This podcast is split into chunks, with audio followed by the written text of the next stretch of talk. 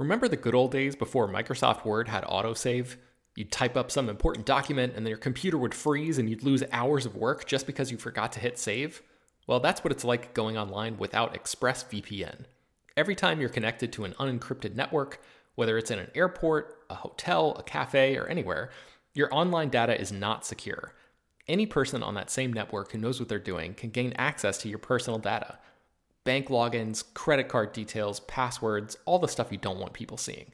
Unfortunately, hacking has become much easier than it used to be. People don't even have to be exceptionally skilled to do it, and there's a lot of money to be made by selling your information on the dark web. ExpressVPN stops hackers from stealing your data by creating a secure, encrypted tunnel between your device and the internet. It's incredibly easy to use. Once the app is running, you literally click one button to get protected. And it works on your phone, laptop, tablet, and more, so you can stay protected on the go. I've been using ExpressVPN for a little while now, and I can rest easy knowing my info is safe and secure. I've heard horror stories of people who've been hacked, and it sounds like a massive pain to try to get any resolution in the aftermath, so I am not interested in finding out what that process is like. Secure your online data today by visiting expressvpn.com slash slash film. That's E-X-P-R-E-S-S-V-P-N dot com slash slash film and you can get an extra three months free. ExpressVPN.com slash slash film. What's the easiest choice you can make? Window instead of middle seat? Picking a vendor who sends a great gift basket? Outsourcing business tasks you hate? What about selling with Shopify? Whether you're selling a little or a lot, Shopify helps you do your thing, however you cha-ching. Shopify is the global commerce platform that helps you sell at every stage of your business. From the launch your online shop stage to the first real life store stage, all the way to the did we just hit a million orders stage. Shopify's there to help you grow. Whether you're selling scented soap or offering outdoor outfits, Shopify helps you sell. Wherever and whatever you're selling, Shopify's got you covered. Sign up for a $1 per month trial period at shopify.com slash try. Go to shopify.com slash try now to grow your business, no matter what stage you're in. Shopify.com slash try. Hello, everyone, and welcome to Slash Film Daily for Tuesday, October 30th, 2018. On today's episode, we're going to talk about what we've been up to at the water cooler. This is Slash Film Editor in Chief Peter Sciretta, and joining me on today's podcast is Slash Film Managing Editor Jacob Hall, Hello, hello. Weekend Editor Brad Oman, Hey, that's me. Senior Writer Ben Pearson, Hey, what's going on? and writers Hoai-Tran Bui Hey everyone. and Chris Evangelista. Hello. Uh, some people yesterday noticed that HT sounded a little different, a little bit better. It was because she was recording the stream yesterday while Ben was taking over the hosting duties. So if you're wondering why, that is why. Uh, we're trying to improve the audio all the time here on the podcast, but uh, that, that, that's why uh, HT sounded a little bit different yesterday. Uh, but let's dive into what we've been doing, guys. Um, let's talk about uh okay yeah what have i been doing? I've uh not been doing that much lately. I've uh this weekend i went to los angeles comic-con which used to be called Stan Lee's Comikaze and i think they lost the name either because of Stan Lee's you know the business dealing situation or maybe they want to disassociate themselves with stanley. I don't know I'm not sure why, uh, but this is a convention at the Los Angeles Convention Center, and it's actually kind of funny because they just changed their name, and they're gonna have to change it again because, uh, as we reported on this podcast, San Diego Comic Con won the rights to the word Comic Con, so uh, maybe they'll become Los Angeles Comikaze again. Um, but uh, th- this convention uh, I go to every year. It's fun because it happens on the weekend before Halloween, so it seems like there's usually more cosplay than normal uh, for like a non big, you know, San Diego Comic Con type convention. Uh, so there's a lot of people in their co- co- Halloween costumes and in extensive cosplay. Uh, but it, it's really just one of those conventions where you walk the floor and see, you know, what kind of fun things you can buy. They they have a they have a main stage, which I, I think you guys would be. This is very weird. The main stage is in the convention hall on the back side of the convention hall. So they have like rows of seats there, and then there's like kind of like a small, like you know, six foot uh, high like gate like blocking off it, you know, the entrance. But it's like part of the convention hall. So throughout the convention hall, you can hear like the main stage. It's not like San Diego Comic Con where it's like a totally different room. Um, but uh, yeah, it, it's I don't know. It, it's an expensive convention to go to. There isn't much to do there. I, I just like buying stuff and seeing all the, the fun geeky stuff. Uh, the the only thing I really walked away fr- from the convention this year is I bought a T-shirt that uh, in Guardians of the Galaxy font uh, or logo font says uh, rehire James Gunn. So uh, that was a good purchase, I think. Um, I also over the weekend got to go to some house haunts. I had never done this before. I've talked about on the podcast how I've kind of uh, in the last uh, you know five or six years gotten sucked into the Halloween horror nights and Knott's Scary Farm and those kind of uh, haunted maze events. Uh, if in most like major cities, uh, you know, there are houses that actually put on their own like haunts like in their backyards. There's actually a great documentary on this uh, by the guy that did Best Worst Movie called The Great American Scream, which I've plugged on this podcast in the past.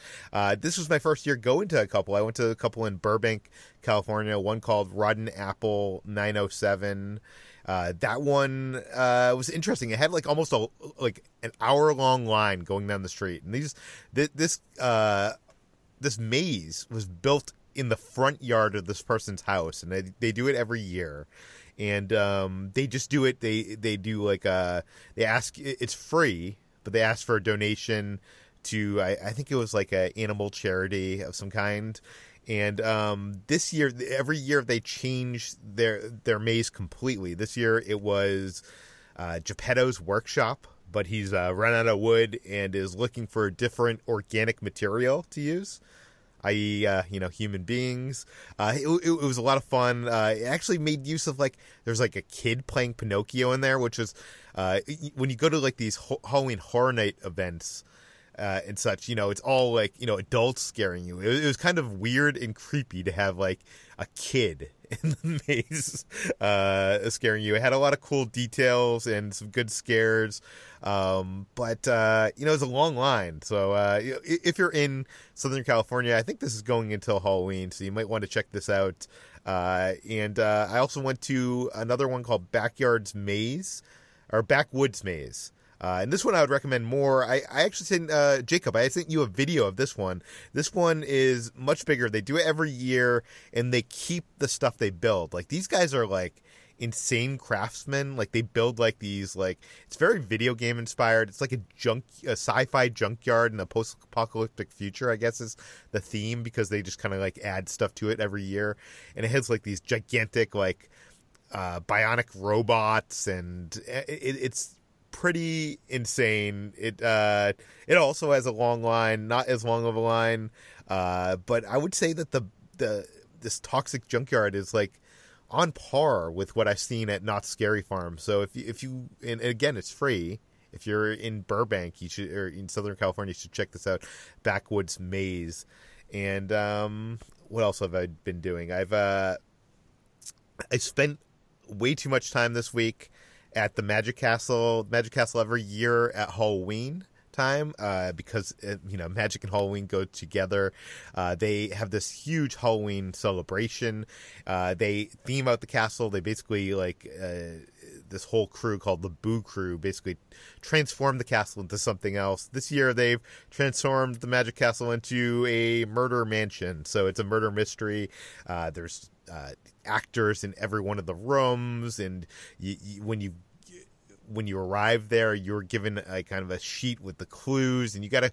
Uh, there's three different murder mysteries, and by the end of the night, hopefully you have figured out who you know did it and you can actually go to this booth and actually you know uh, put in your guess and you'll get to see how the murder played out and if you were right we were right um, this but this whole experience is interesting because uh, t- talking to people at this event it was either way too complicated for, for those people that are like drunk and whatever, or it was way too simple. Uh, I thought it was way too complicated. It almost gets me worried for something like Star Wars Galaxy Edge. or Galaxy's Edge and, and the interactivity that that's going to have. Like, I'm sure there's going to be a part where you're like, you know, given a mission by the Resistance and you have to go do these things. And I feel like if if they make it too complicated, it's going to be kind of uh, I don't know. I it, it, it, was it was a little bit frustrating. I would I would say, but uh, it was fun.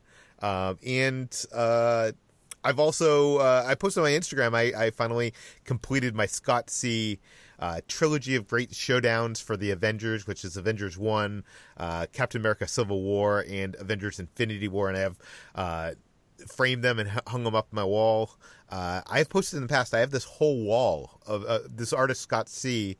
does these things things called Great Showdowns, which are basically like great showdowns from movie history or even TV or video games. He does other stuff too, uh, but I only do the movies, and it, you know, it has one person or two different sides. It could be one person and one person. It could be one person versus a bunch of people. It could be whatever. It could be you know John McClane and Glass on the other side. So, um, so I have this whole wall of Scott C. Great showdowns, and um, I've been building that wall out, or you know, uh, expanding it rather.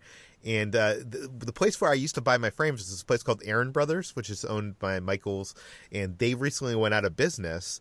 So now I am in the uh, situation where I have like this whole extensive area of my uh, place that have all of the same frame. These frames, it turns out, were made by Aaron Brothers, and Aaron Brothers no longer exists. So I, am I'm, I'm kind of uh, in a situation of I don't know what to do. Should I just buy a different kind of frame and then it like be mismatched, or should I just stop my wall? So I wanted to ask you guys like, what, what should I do? I well, have you, a, a, possible solution for you, Peter. I know that um, I used to also buy frames at Aaron Brothers, and in LA there is a Michaels that's in Burbank, and I think there's an Aaron Brothers that's still inside that Michaels. Um, it's like hmm. back in, in the back wall, and they still sell some frames and stuff back there. I don't know if they have a limited uh, quantity or, or selection, or uh, if they're no longer manufacturing the same exact things that the whole full store used to manufacture, but you might be able to find some stuff there. Um, but yeah, if, if that's not an option, I'm interested if anybody else has any uh, alternates. Like, like, like, I'm very OCD, so I'm, I'm curious what you guys think because like these frames are very particular. They have like a plastic frame to them, and I've I've looked online for frames, and they're very different looking. Right. Here's so, my question, Peter: How full is the actual wall right now? I mean, it's pretty full. I mean, it was in that it, case. It was yeah. going up the stairs at this point. It was on one wall and then going up the stairs. Well, keep the collection. Find a new frame that you like from a different place, and when when the collection turns a corner, have it turn a corner. Have a new frame series start. That way, there's a smooth transition between old frame and new frame. Problem solved. See, I'm not anywhere near a corner though. well, it sounds like you have some rearranging to do, sir. Chris, I know you have some uh, prints on your walls and stuff. Like, would this bother you?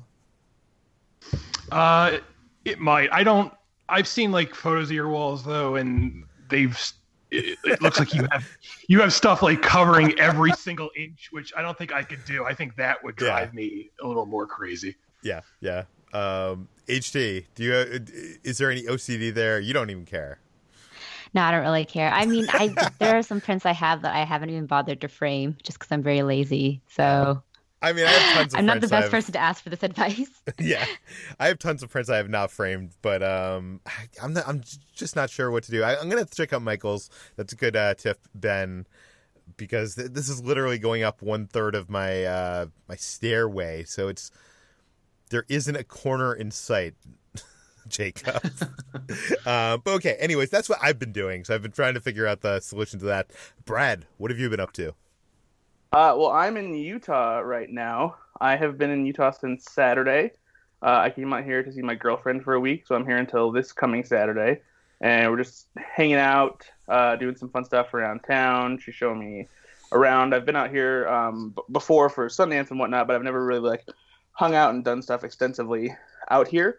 So we've been going around, uh, just grabbing some good food. We actually even ventured up to Park City just to see what it's like when Sundance isn't happening. Uh, right now, it's considerably less snowy, which is kind of weird to see uh, the mountains and all of Park City not covered in snow. I've only ever seen it when it's just buried under the snow that's been there uh, during the winter preceding when Sundance begins.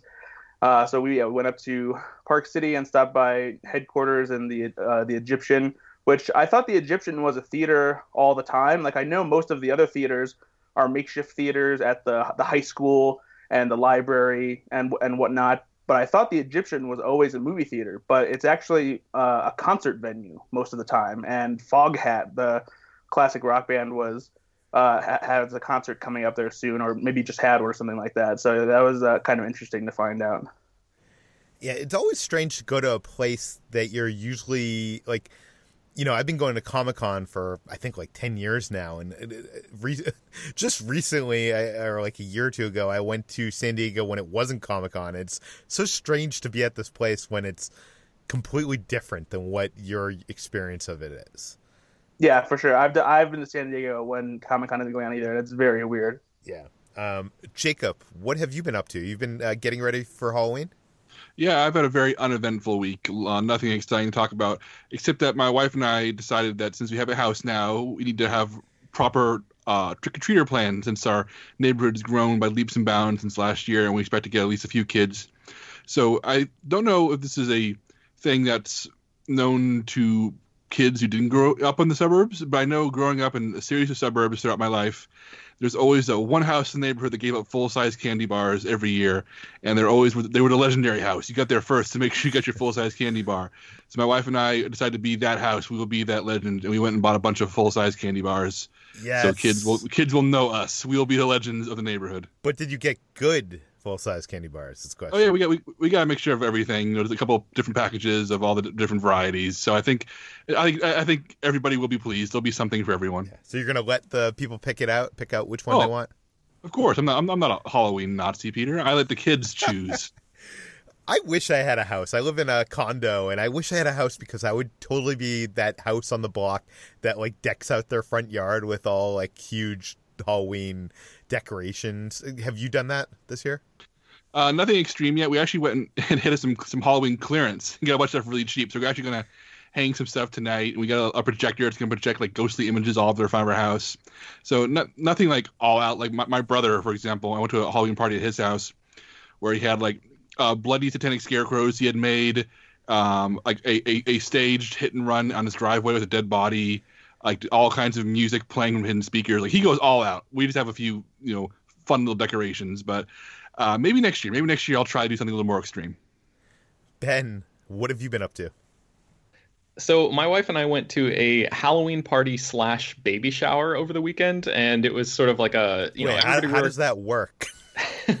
well, my my friends are uh, my uh, yeah the the uh, my friend and his wife are about to have a baby, and they are just they just love Halloween, and they're just decided to combine the two celebrations. So it was ba- basically just like wear a costume to come celebrate the fact that we're having a baby, and you know the, the they did gifts and the whole deal. Um, they had some fun games and stuff like that there, uh, but it was basically just an excuse for everybody to hang out and for grown adults to wear costumes together in the middle of the day. So uh, yeah, it was fun. I I dressed up as the horrifying mutant bear from Annihilation, uh, which, by the way, that bear actually has a name. Does, does anybody know what that bear's name is? Kevin. it's no, it's not Kevin. If uh, anybody uh, knows the name, it has to be uh, Chris. Chris, do you know the name? I forgot. I remember I read an article about it in Entertainment Weekly, and I yes. I already forgot it. Yeah, it, the bear's name is Homerton, uh, and the reason for that is that Andrew Whitehurst was the visual effects supervisor for both Annihilation and Paddington, and Paddington obviously is named after Paddington That's Station, amazing um, in London. And yeah, there's sort of like a, a he called it a slightly rough around the edges station nearby that is a, a rail station in East London called Homerton. So that's why they named the bear from Annihilation Homerton. Um, so yeah, I, I had uh, like two skull masks, and my wife Amy did this amazing amazing job of cutting them up and, and sort of using all this prop glue and stuff to uh, to glue them together. Where I basically was wearing two skulls. You can see a picture of it on my uh, Twitter and Instagram if you want to look. But um, we'll, we'll link yeah, in it, the show notes. Yeah, it's uh, it's pretty horrifying, and I had I like isolated the sound clips from the movie where the the bear is screaming with a human voice, and I had that on my phone as a song, so I would just play it, you know, sometimes throughout the the party uh, when I was trying to mess with people. And there were a few kids there, and uh, they were appropriately terrified of me, um, so I kind of felt a little bad about that because they were like they were uh, toddlers who would just look up at me in you know sheer uh, terror. So, uh, but you know, you gotta gotta scare them early, I guess. yeah, you got to get them in the Halloween spirit. Uh, HT, what have you been up to? Now I'm just imagining like a, a Paddington Annihilation crossover in which maybe they're long lost cousins. Um, anyways, I also went to a sort of a combination party when I went to New York this weekend. Um, so I went up to the city to uh, check out my new apartment and uh, sign for it, which I'm very excited for. I'm moving in in about two weeks. And um, while I was there, I attended my friend's housewarming party, which doubled as a Halloween party. Uh, just by coincidence, my friend happened to live like 10 minutes away from where my new apartment is. So it was very exciting as well. And um, I dressed up as the 13th Doctor. Only one person knew who I was, but she was very excited to see um, that I was dressed as that. And I was kind of like a bargain bin version of the 13th Doctor because I just kind of cobbled together a bunch of um, clothing items I already had and then used my like 11th Doctor sonic screwdriver because I didn't want to buy the new one um, or didn't have time to buy the new one just yet. But it was I was very proud of my costume, and I spent a lot of the t- the night just excitedly talking about Doctor Who with the one friend who did recognize the costume. Uh, it was fun, and um, I got to see my neighborhood, which I hadn't got a chance to because um, my my roommate who I'm moving in with is uh, my college roommate, and she had checked out the place beforehand. But this is my first time seeing um, the place in the neighborhood um, firsthand, and it's it's really sweet. It's a it's a neighborhood in Sunnyside and Queens. Um, I think I talked about this a little bit before on the podcast. Yes, I will be um, in Spider Man's neighborhood.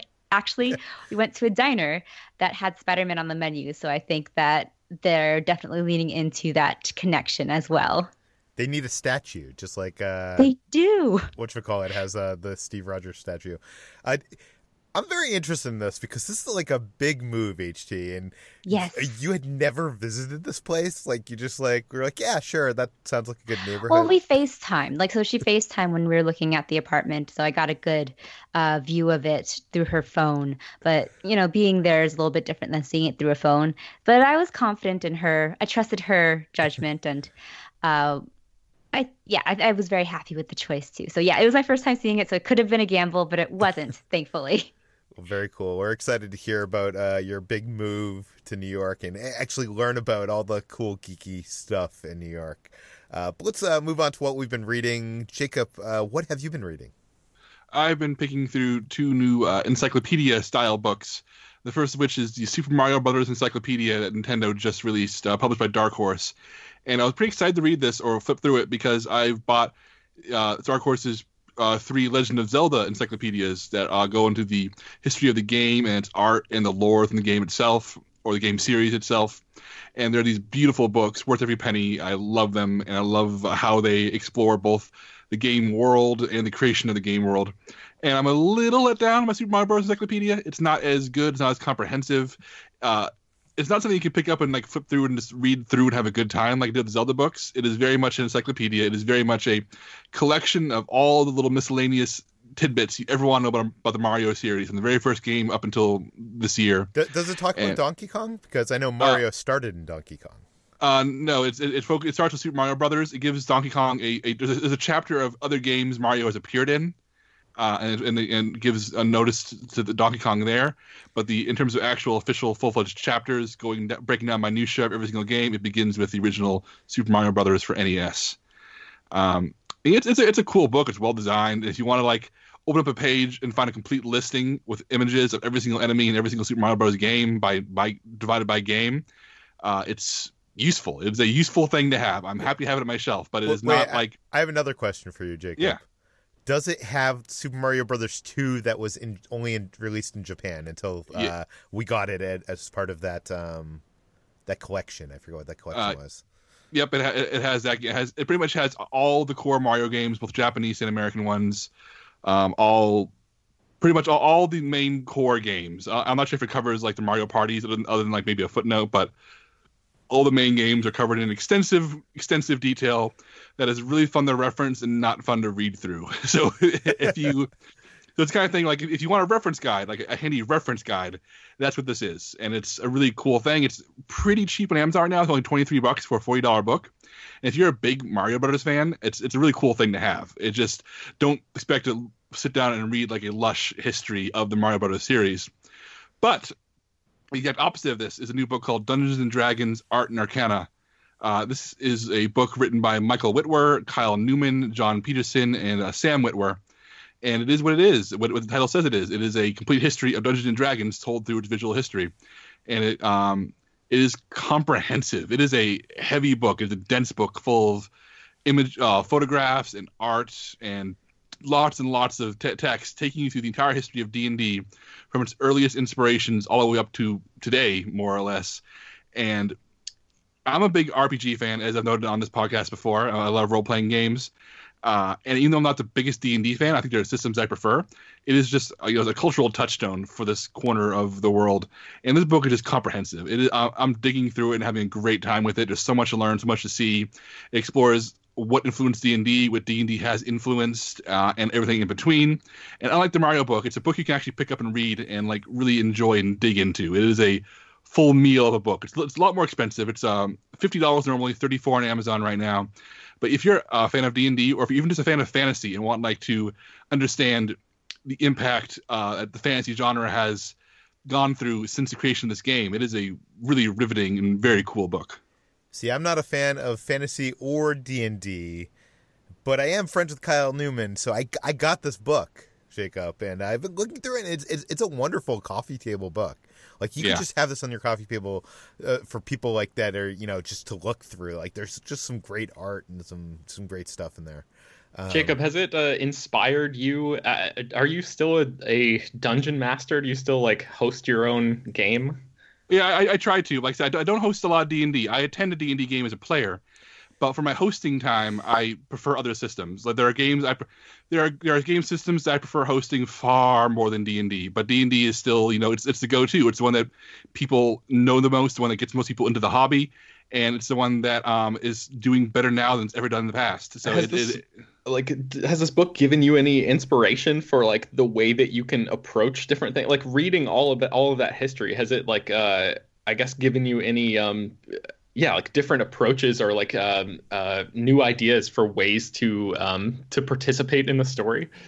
Um, I wouldn't say anything extreme. Like it, it's like I said, it's just a lot of D and D art, a lot of dragons, a lot of castles, a lot of knights fighting monsters.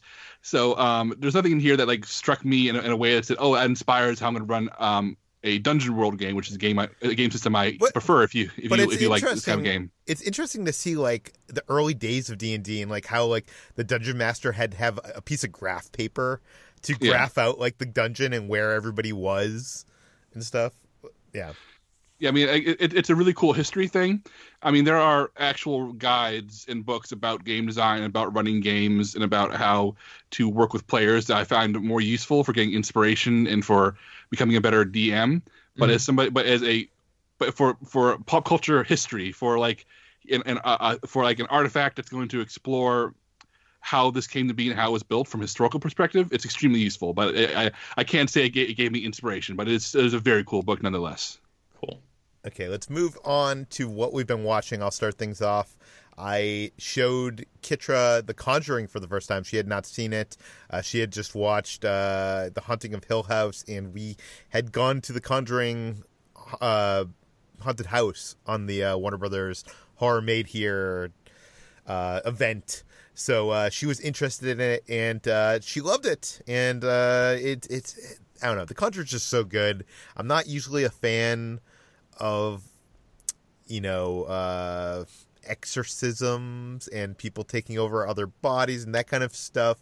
But uh I, I guess the movie doesn't get into that until very later. It's just so well executed. I'm just such such a fan of what james does with this movie and how you know he kind of shows you the entire layout of this house and like this breathtaking one shot and i don't know it's just such a good movie Um, but uh, we were also on a kind of horror kick, so we had on demand. We we had uh, Eli Roth is doing the series on AMC called The History of Horror, and uh, this is basically just him interviewing people. I, I guess it's kind of like what James uh, Cameron did was the history of sci-fi.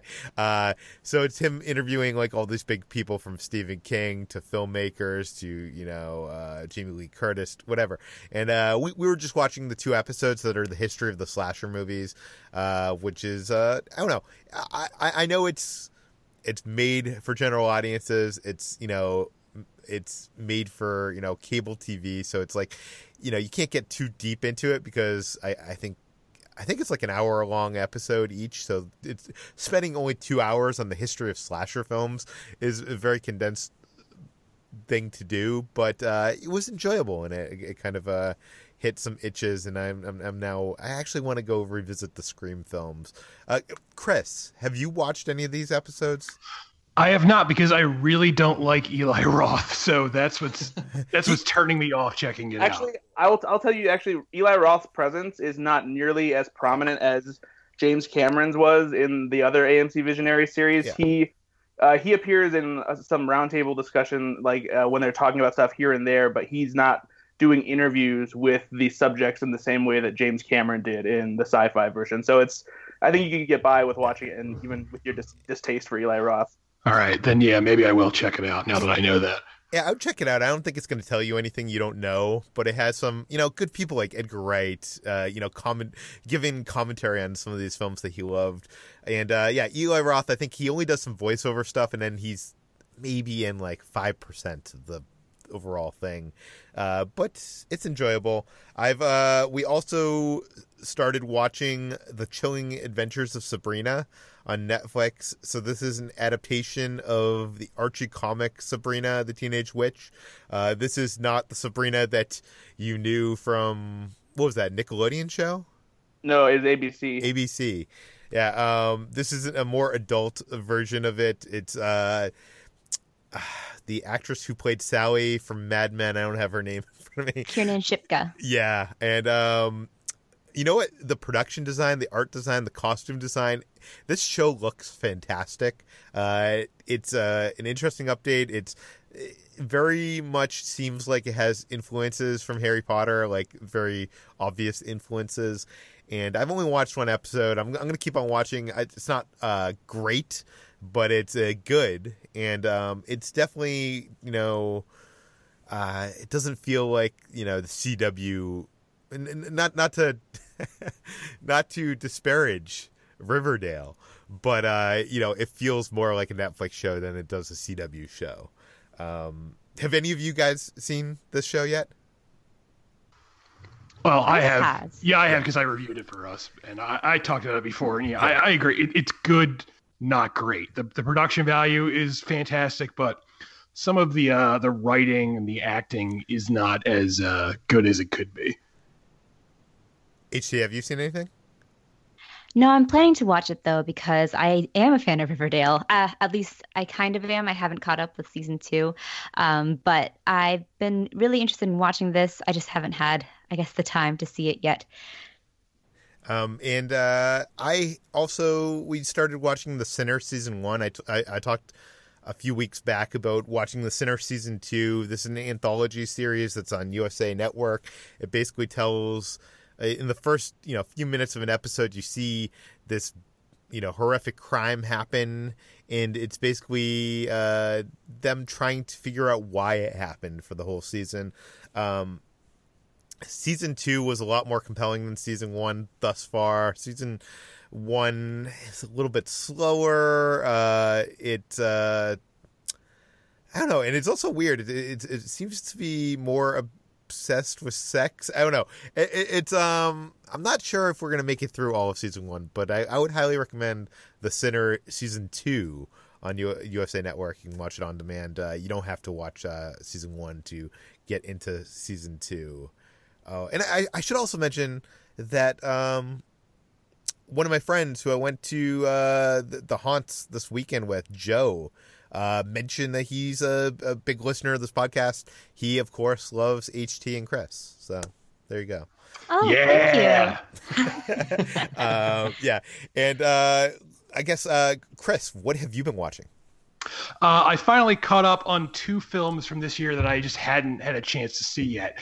Uh, one was Incredibles 2, which I thought was okay. I mean, visually, it's fantastic. Like, there's some action stuff in this film that is incredible, and you know that's that's not so shocking just because Brad Bird is pretty much very well known for his his very action packed animation, and you know the way the camera you know, you know, quote unquote, the camera moves over shots as characters are running around and stuff. I, w- I was really impressed with that, but the story itself didn't do uh, that much for me. I think, you know, I, uh, I, am one of those weirdos who doesn't think the first Incredibles is like the best Pixar movie ever. I, I usually see people say that, and it, it isn't.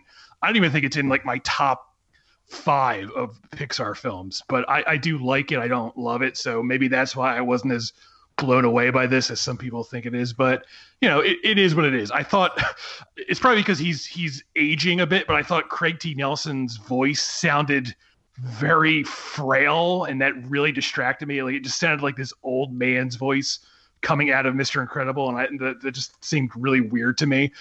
Um see i was more war, war, uh, i was more bothered by mrs incredible's voice. Like it sounded so much different to me.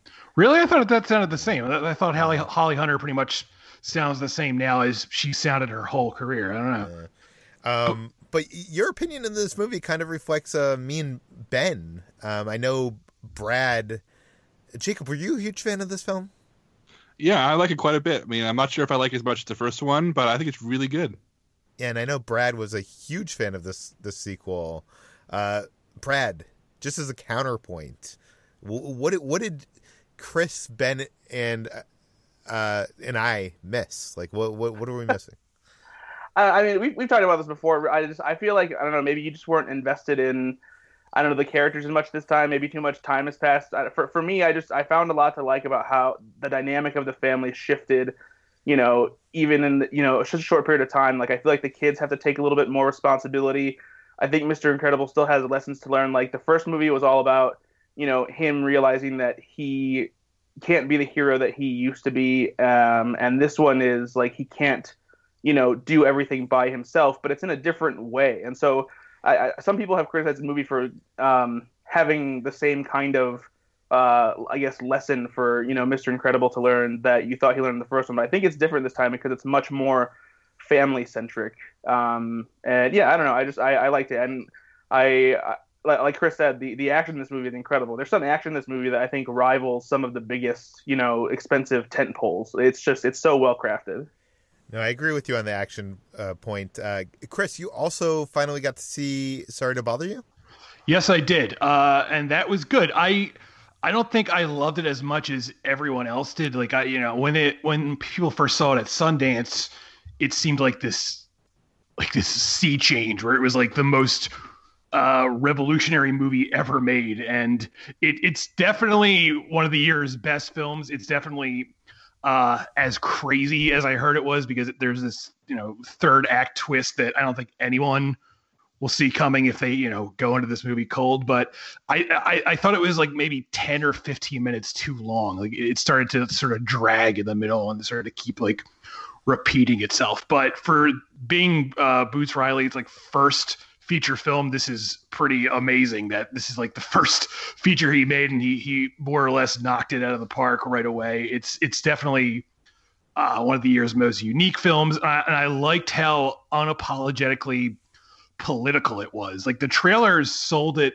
as pretty much this wacky comedy, and you know it has comedy in it, but it's a lot more political, a lot more social commentary than a lot of uh, the marketing let on. So I, I really appreciated that for sure. And uh, J- Jacob, you finally finished The Haunting of Hill House. Uh, yeah, last week I only watched the first episode. I wasn't sold yet, but since then I've watched the entire series, and I think it may be my new favorite show of the year. Um, I think it's more or less perfect from beginning to end. Uh, I, I I take issue with it being called The Haunting of Hill House since it does stray so far from the source novel, but it's so good at being what it actually is, which is a incredibly nuanced and heartbreaking and realistic portrait of family dysfunction, except where the source of that dysfunction is an incredibly scary haunted house they all grew up in. And so the, the flashbacks to, the, to, the, to their childhood, where they're just being haunted by these really malicious ghosts, and then the, the modern day scenes where they deal with their baggage, they eventually combine, but up to, but they work together separately so well. Like I, I was equally invested in both timelines. And Mike Flanagan, who directed the whole series and ran and ran the writers' room, I've been a fan of his uh, for a long time now. He did uh, Gerald's Game and Oculus and Hush, and this is very much his voice. I mean, it's his his his brand of jump scares, very effective. His his type of mood, his attention to character detail, um, and his sentimentality. I mean, the, the conclusion of the show is actually very positive in a weird way and very life affirming for a show that's so full of death and uh, family dysfunction. And that plays out in a lot of his movies, sometimes to a fault, but it works here.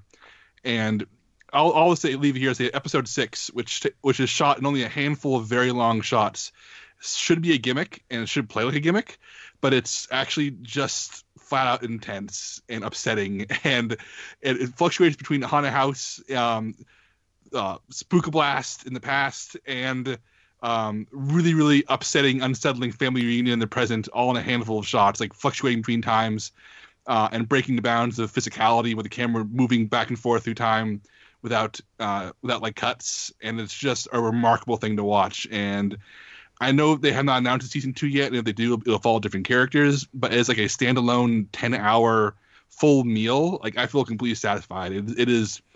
Uh, it's everything I wanted out of a ten episode horror series. See, I'm I'm upset with myself. Like I I watched the first episode and I was like, this is not for me. And uh, my girlfriend Kitra ended up watching the rest of the show and had the same reaction as you that this is her first favorite show of this year.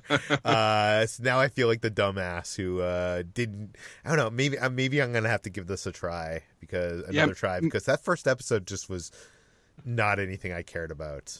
It's but. a little table setting there. They're they're kind of like letting you in slowly. I'd say by episode three, which is each each of the first five episodes is a focus on one character, and each character as you go in is a character who's essentially had a worse and worse experience in the house.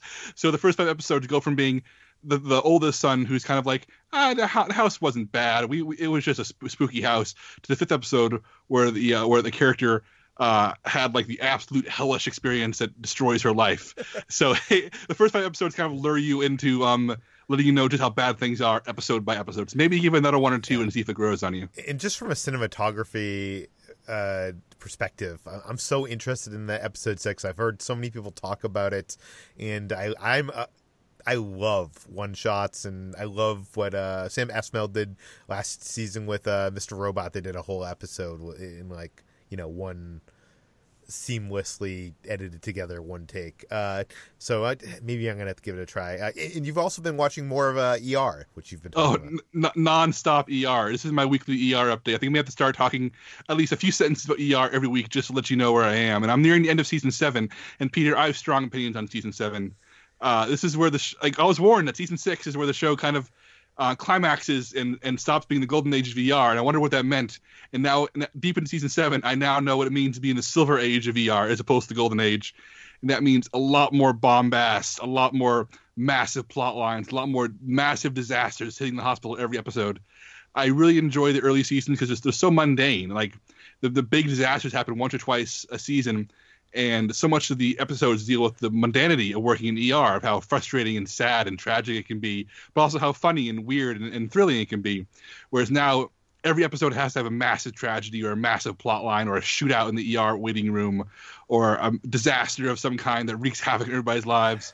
And when the show slows down, it's still good. Like there's an episode where a character has main character has brain surgery and it treats it as like a genuinely terrifying experience. And it really kind of buckles down, it lets you into his headspace, and it's a really, really good TV. And the show is still totally watchable. But I can definitely see why this is where the show stopped being like must see TV back in the day and started being just a an old favorite as opposed to being like a thing that was actually driving what TV could be at the time. See, I'm I'm so jealous of what you're doing with ER. Is like, I'm I'm in the place that I'm, you know, in peak TV where I'm watching, you know, binge watching through a a season of TV and then going on to the next season of TV I can binge watch through.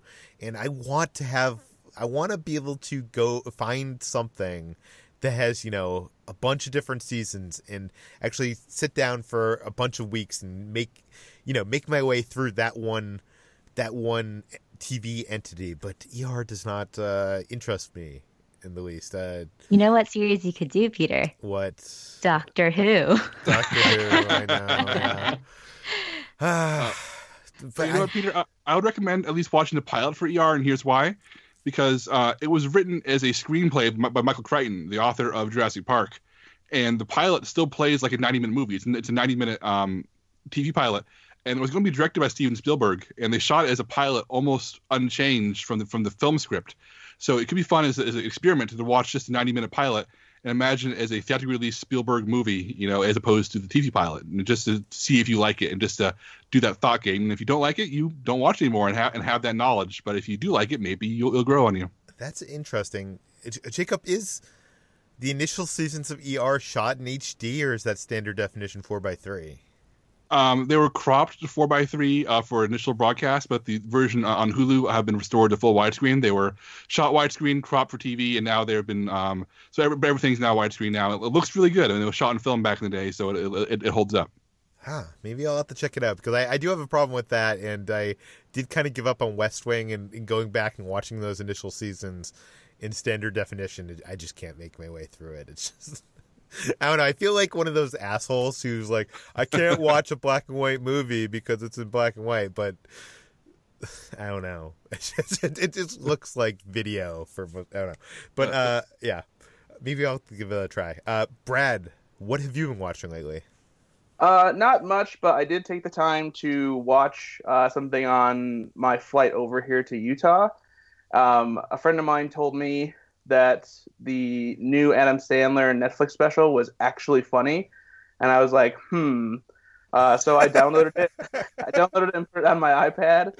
Um, and coming from somebody who has disliked pretty much all Adam Sandler comedies post Big Daddy, um, and has really only enjoyed his turns in things like Punch Drunk Love and Spanglish uh, since then. I just I, I don't know, know didn't think Adam Sandler really could be funny again or anything or anything like that. But this stand-up special is surprisingly good. It is full of all new stuff. It's a mix of him doing stand-up and doing some of his uh, goofy original songs that he used to do on Saturday Night Live. It has the spirit of the comedy albums that he put out in the '90s. Um, it's definitely got a little bit of immaturity to it for sure, as you know Adam Sandler always has. But it's it's surprisingly funny. I found myself really enjoying it, and there's even a part towards the end that I actually teared up because the um the one of the songs he does is really touching and it's just fantastic. I was supremely impressed with the stand-up special, and it's it really feels like he it's some of the energy that he brought to Funny People that made him so good in that movie. And I, I wish he would keep doing stuff like this and ch- try and channel this into making better movies because like if he can do stuff like this, I don't know why he's not putting more effort into making you know better comedies. So, if you had to give this a rating from 1% freshness to 100% freshness, how fresh is this special? I, I would I would probably give it like a like a a ninety percent fresh. I would say. So, you should have called it 90% fresh. Right. Exactly. Okay. Uh, ben, what have you been watching? Uh, I've been watching a bunch of stuff. I caught up with Streets of Fire, the 1984 movie directed by Walter Hill. Uh, has anybody ever seen this film? It's one of the least boring movies ever made. It's so good. I love this movie, Ben. that is a really, really great way of describing it. I had never seen this before. I think I saw a trailer uh, like five years ago. And I added it to my Netflix queue, the the disc queue, and it finally arrived in the mail. And I was like, "Oh yeah, Streets of Fire. I, I guess I need to check this out." And this movie is kind of nuts. It's like it's a mixture of um, like the Marlon Brando movie, The Wild One, but also like through this uh like rain soaked um like 1980s musical action comedy kind of lens it's it's so many genres thrown into one thing um Willem Dafoe plays the bad guy, and it's it's one of the rare times I've ever seen a young Willem Dafoe, and it's kind of unnerving to see. Uh, Diane Lane is in it. Um, Rick Moranis is in it. A young Amy Madigan. I mean, the the cast is pretty good, except for Michael Paré, who is like the lead guy. I, I was not really a big fan of his performance, but uh, stylistically, this movie is all over the place. Like I mentioned, it's this huge mishmash of genres, and it's like this guy it's like a lot of it's it's almost like they they tried to make um like a you know how like Raiders of the Lost Ark is is inspired by old school serials. Uh, it, it's it's a movie. Streets of Fire is a movie that feels like it's inspired by I don't know, like like some long lost art form that uh, that Walter Hill just discovered one day and was like, we have to make uh, a movie. We have to adapt this into a movie because it's it's unlike anything I've ever seen. They call it a rock and roll fable in the opening credits, uh, and it, it, they say it takes place in another time, another place, and it it really feels like that. It, it's the kind of movie that I wish I would have seen when I was ten because I feel like it would have really gotten into my bones and like formed who I was was as a person back then because when you're a young film fan uh, and you find something so unique um, or at least speaking for me anyway, I used to like latch on to stuff like that and really, um, you know, let it let it sink in. And uh, this movie feels like that to me. I don't really know if I would say it's a great movie, but at the same time, I have to admire the audacity of it. And I wish stuff like this would come out more all the time. I mean, it, it, watching it now, it seems impossible that a movie like this would ever be made in today's uh, risk averse um, Hollywood, but um, there's a lot to enjoy here if you're a fan of um, of just you know having your jaw on the floor at the fact that uh, crazy stuff like this was made. Um, does anybody else have anything to say about Streets of Fire? That Jim Steinman soundtrack is amazing. All the Jim Steinman songs, I, I have them on loop in my car sometimes. They're so good. It's just, I, man, I'm so glad you saw this movie. It's one of my favorites. Um, and and Walter Hill had a whole series plan. He wanted to make it into a franchise of movies, and the first one bombed so badly that Walter Hill never made a big budget movie again. But it, it is, it, yeah, it's, it's, as far from reality as Lord of the Rings, but it's still still set in like a city full of bikers, but with Western tropes and Meatloaf esque songs and power ballads and neon lights and rain and so much rain. Yeah. Oh God, Ben, I'm I'm so thrilled you brought this movie up. you guys are making me want to watch this so bad. I've never seen this film man it, and it, like the entire thing is shot on a backlot and it it looks and feels like it. And a lot of times to me that's that's like a negative thing. Like it sort of feels like it's doing the movie an injustice but it's perfect for this movie for some reason. It's it's so strange. Uh chris do you what, what do you think about uh, streets of fire?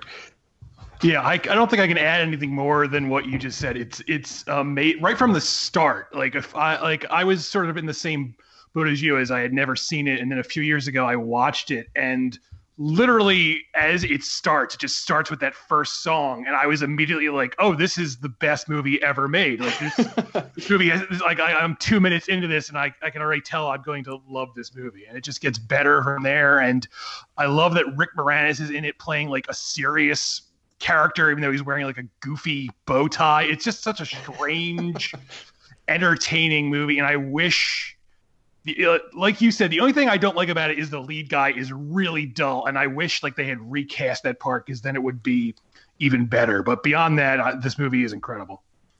Um, also, I saw The Mummy from 1959. This is the British uh, movie, not the original Universal Pictures one. Um, uh, this was just on TCM, and I had never seen it, so I DVR'd it and watched it with my wife. And I, I, was excited because I saw that it starred Christopher Lee, and Christopher Lee plays the Mummy. And the bad news is that he's so buried under uh, you know scrolls and and uh, whatever mummy paraphernalia he has to wear that um, that you really uh, you don't really get much Christopher Lee out of this film, which was a real shame because I, I you know being a, a, fan of his, I was hoping to see him sort of let loose, but he's very restrained and there's not really much of him there. You do get a good lead performance from Peter Cushing, who I know primarily from Star Wars, and um, it, this was one of the first things I think that I'd seen him in outside of that. Um, I'm sure I've, I've seen him in a, a, couple things here and there, but this was like one of the first movies that I've seen where he was like the the pure lead of the film. Um, I don't I don't know. I mean, I guess it's it's an interesting timepiece, and I know that a lot of these British horror movies uh, have a special place in a lot of people's hearts. But you know, coming to it so late and and um, not being as impressed with uh, with Christopher Lee's work as I was hoping to be in it, um, or at least the characterization, not necessarily his work. He he did what he could with this role, but um, I don't know. I, I feel like maybe uh, it, it might just be better to to skip this one entirely and just go back to the 1932 version. Um, Jacob, I know you're a big fan of like the the Hammer films and and Christopher Lee and Peter Cushing in this whole era. Um, what do you think about this version of the Mummy? Have you seen this one? Yeah, I think it's okay. Uh, I think the problem is that this was from a time period when Christopher Lee was a bit embarrassed to be making horror movies. Like famously, he to have most of his dialogue as Dracula removed from the script because he was embarrassed to say it, which actually leads to his Dracula being this monstrous figure who doesn't speak and becomes important to how he plays him. Uh, but yeah, was, this was from an era where Christopher Lee hasn't quite embraced being Christopher Lee that we know and love quite yet. He's he's partially there, but yeah, this isn't as good as other Hammer movies from around this era. Uh, you'll find better Cushing and Lee movies. I mean, it's totally fine, but in terms of mummy movies, the Universal one is still my favorite.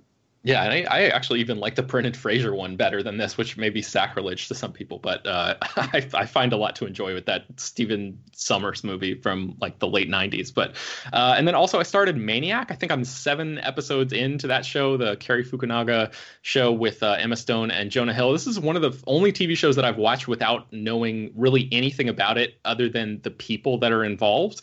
And I have to say that is like the ideal way for me to watch the show because I, without knowing anything about the premise, even um, going in and, and, being sucked into this world has been kind of an amazing experience. It's like one of my favorite TV experiences so far this year, just because I have no idea what's going to happen next. It's one of those shows where the genres hop around so much, and you're not entirely sure what's real uh, the whole time. But the the style of it, the production design, the look, the acting. I mean, I, I'm a huge fan of pretty much everything that I've seen so far. Um, like I said, I think I have like three episodes left until it's over, and it's supposed to be just a limited series, so I don't think it's going to be coming back for a second season. But um, if you somehow have have not seen anything or heard anything about Maniac, um, I, I, would definitely recommend it. I'm I'm hoping that it sticks the landing because I've really enjoyed everything that uh, that I've seen in the through the first seven episodes. See, th- that's another series I give up on, not because like everything you're saying I agree with, Ben. like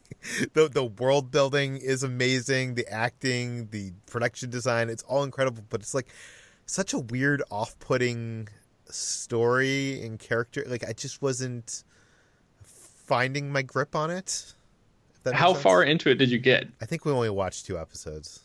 Okay. Yeah. I mean, once you start getting into, I think, three, four, five, that's when it starts really changing genres and, and playing with the form in interesting ways. Um, and I, don't I guess I was just hooked on uh, the characters a little bit earlier. And if you're not, I can totally see how you would want to tap out. But um, I don't know. I, am not sure if I can convince you to, to go back and, and continue, especially when you have all these other things to watch, Peter. But um, for anybody else listening out there, uh, I would say Maniac is definitely worth watching. And then very briefly, I just wanted to mention last night I saw a screening of Barry Jenkins' new movie, If Beale Street Could Talk, and this film is uh, totally gorgeous. I mean, it's it's completely heartbreaking the story that it tells. I don't even re- want to talk about the story, the the premise, just in case you're able to go into it uh, fresh and and not know anything, but it's very clear to me that um, you know having watched like movies like uh, in the mood for love it seems like that kind of uh, visual that sumptuous visual style was very influential for barry jenkins here and it is like one of the most gorgeously shot films that you'll see this year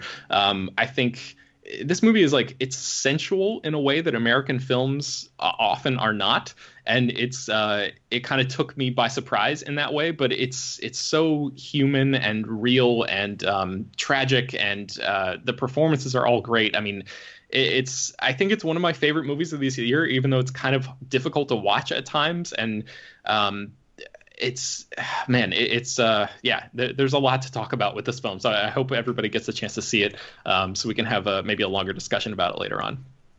Very cool. Uh, and HT, what have you been watching?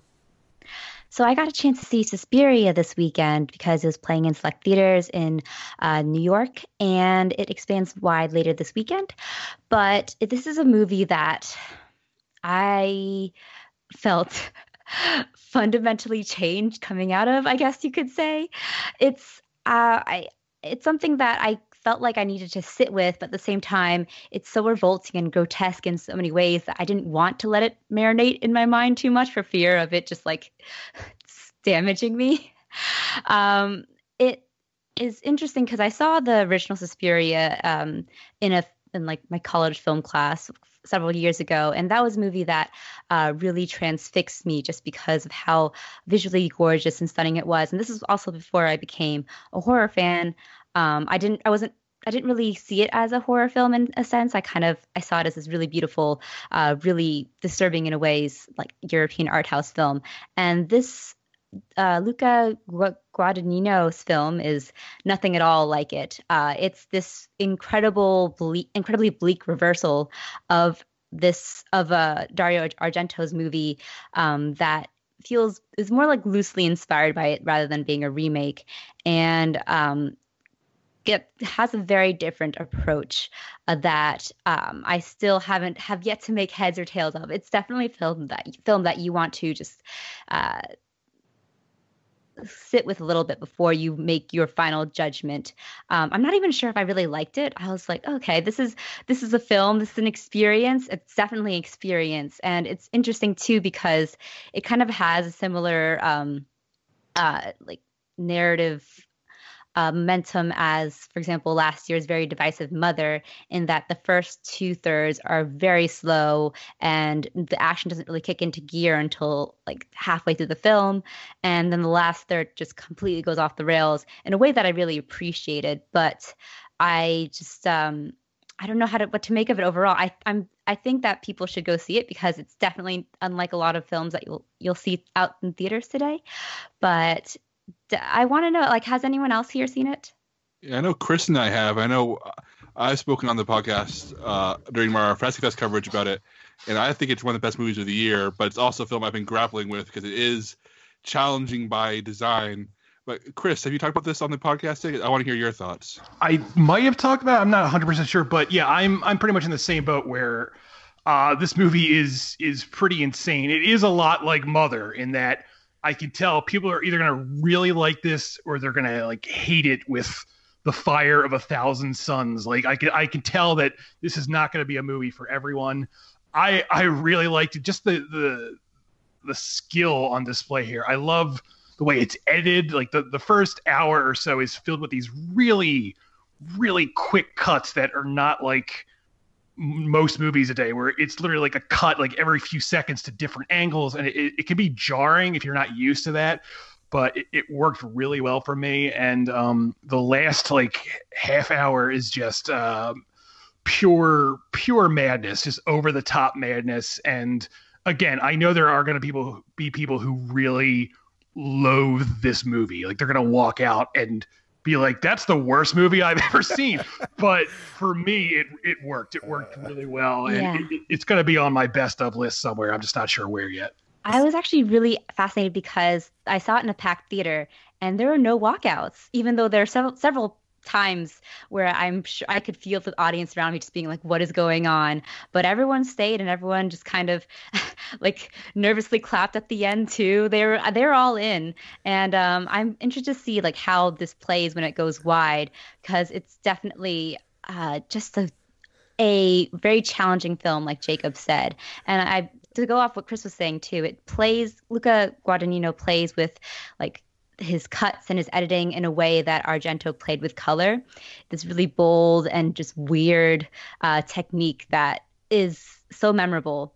Um, there are a lot of threads that I'm not sure work together, but um, like there's a whole political subplot which I was kind of confused as. But overall, I I will say I think I enjoyed it.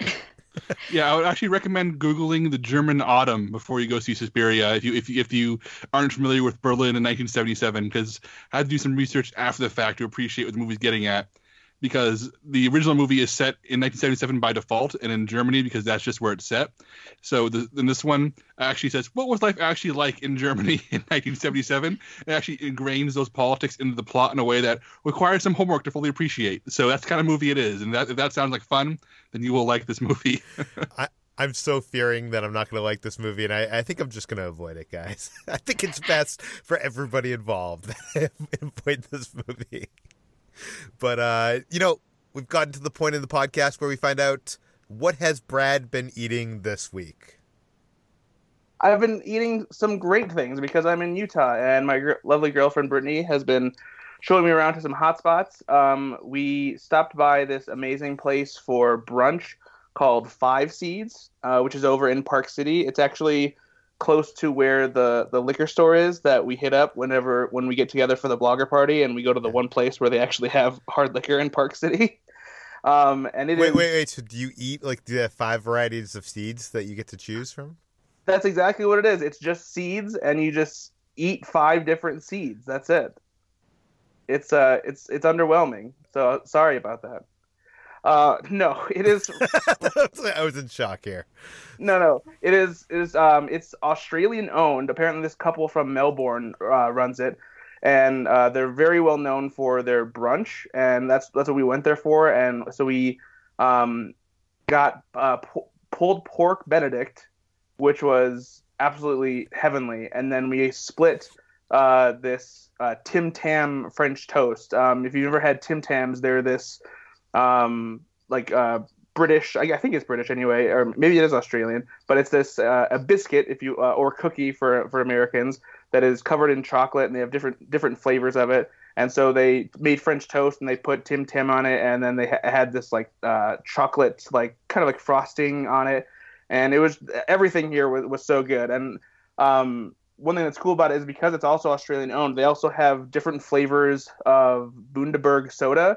Uh, Bundaberg is also uh, an Australian-owned soda company, and um, they you can find Bundaberg ginger beer here in the United States at certain stores, but it's not the easiest thing to find necessarily. And they have a bunch of fruit flavors that you can't get in the United States unless you pay a lot to import it.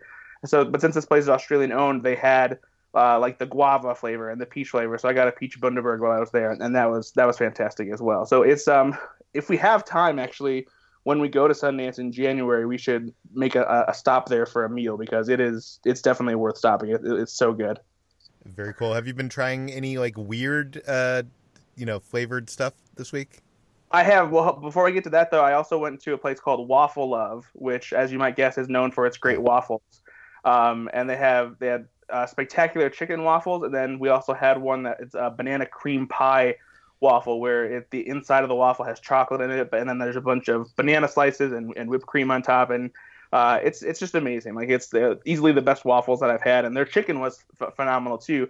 They have this great chicken dipping sauce that's kind of like fry sauce, but a little bit, um, I guess, it has a little bit more of a spice to it, I guess. Um, but yeah, those two places that, um, were were fantastic, and they're great finds here uh, in Utah. And then I, I was able to find while I was here at the grocery store, Three Musketeers has a new flavor that is a, a birthday cake kind of flavor. And I'm not the biggest fan of artificial birthday cake flavor. It usually just doesn't work well for me. But I was curious because Three Musketeers usually doesn't do different flavors um, that often. I don't even remember when they've done one before. So I was interested to try it, and it was honestly just okay. It was like kind of a bland birthday cake flavor, and it really didn't do much to make me like Three Musketeers any more than just like an okay candy bar.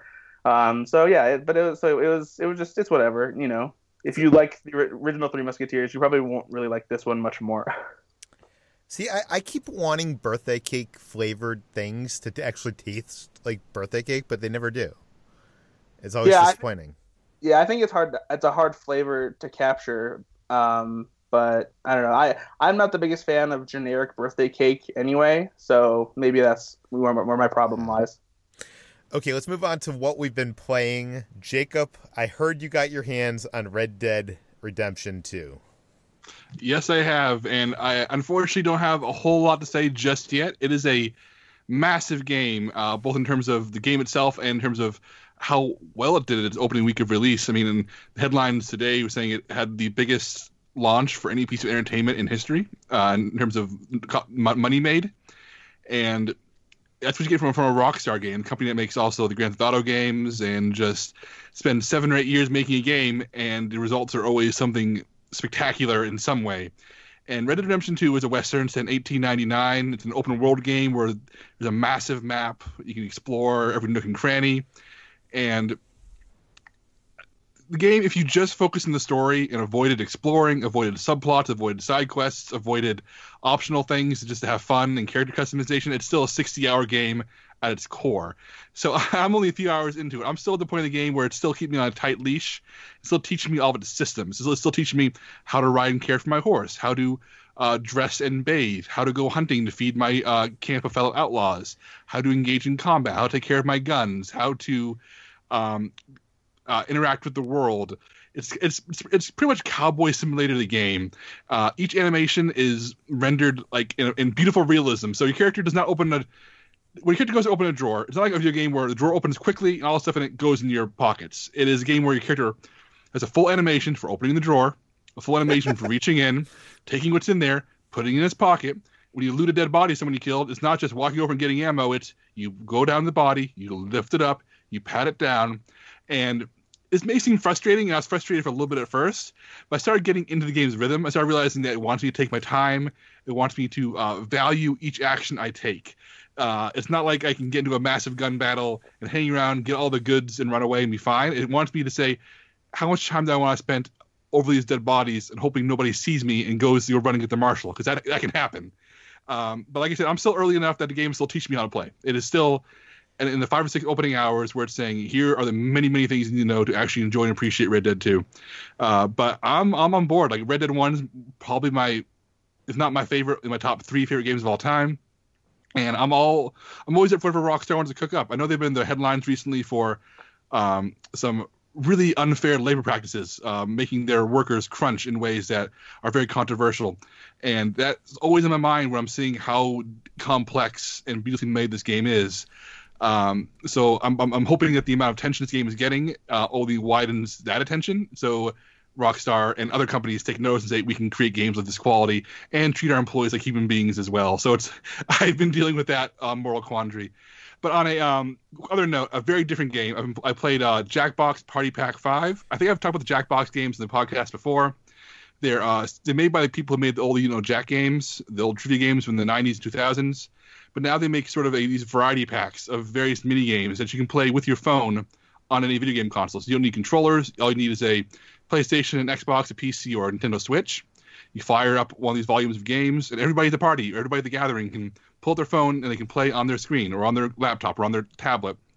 And sometimes it's trivia games, sometimes it's like it's like drawing games, uh, very silly, very funny, uh, sometimes outrageous and offensive by design but I've I've saved so many parties with Jackbox and Jackbox Party Five, Jackbox uh, Party Pack Five is another one that seems to be a winner.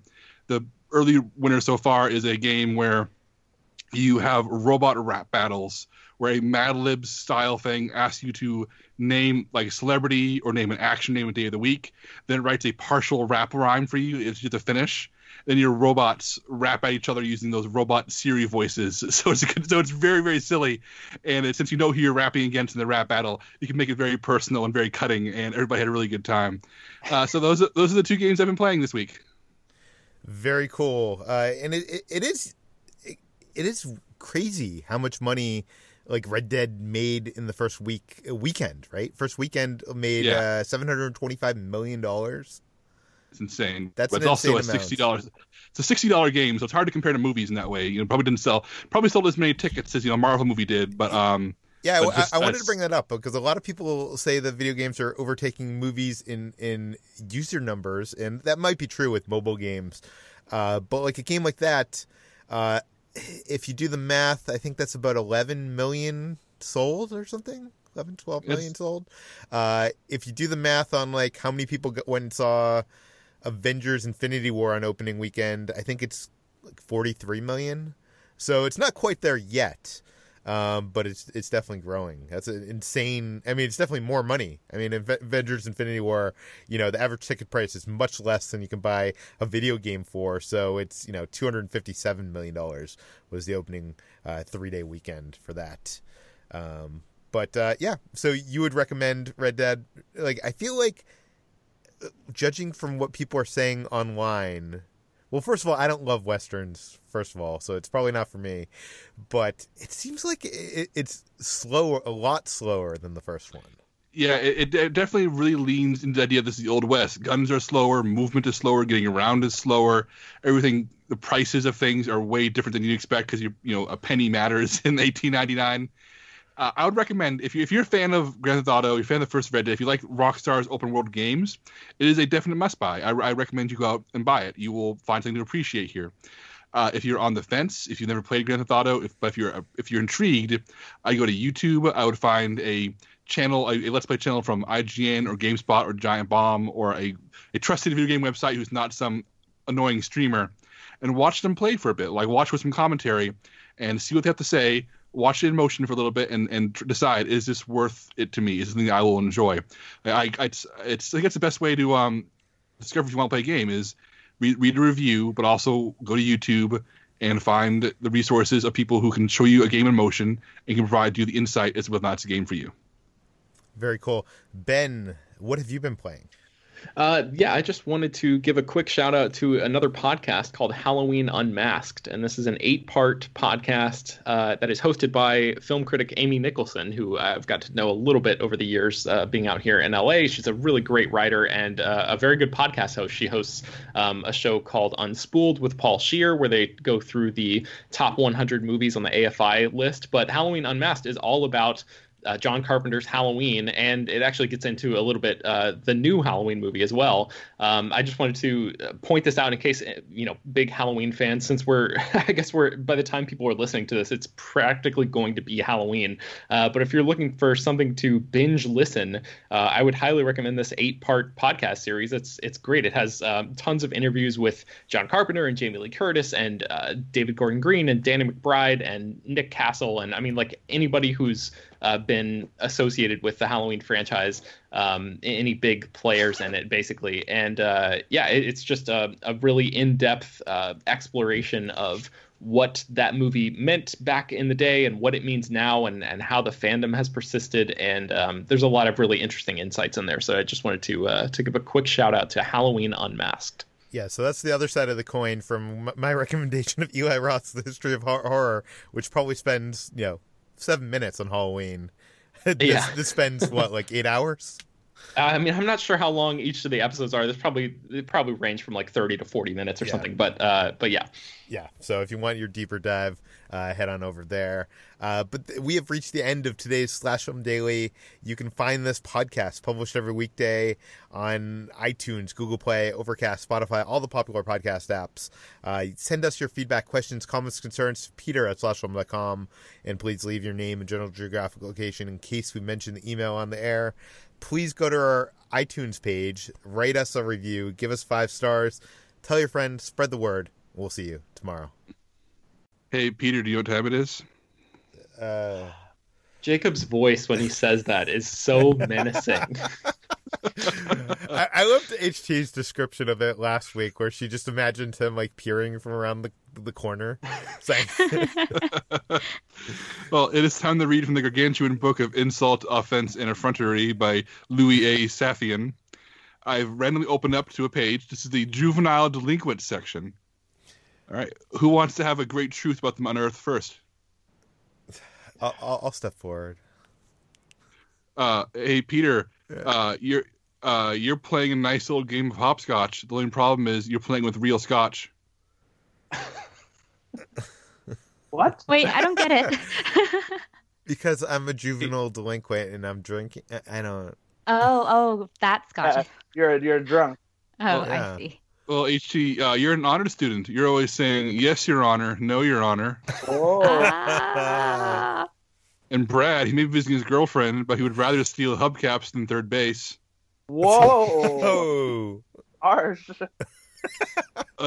I'm gonna read this one just as it says. I'm not changing this at all. I promise. Hey Ben, I Yeah. hear you're very careful about your health. You only smoke filter-tipped marijuanas. Marijuanas. Okay. Um, hey Chris, a good thrashing might get the wild oats out of you. All right, I'll take that under advisement. I, I, I just don't understand. In what situation are these supposed to be used? Like, are you are you like?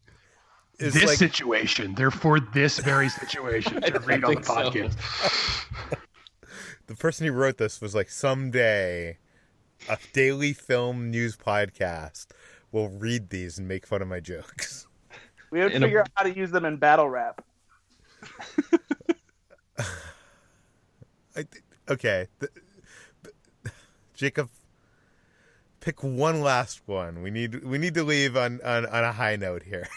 All right, high all right. note. I'm clo- open the book to a random page. Oh, I'm on entertainers.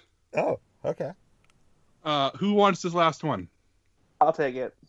Hey, Brad, after your performance, it gave you the off key to the city. Oh boy. Peter, you can't ask for a, a more of a high note than that. Ah. Oh.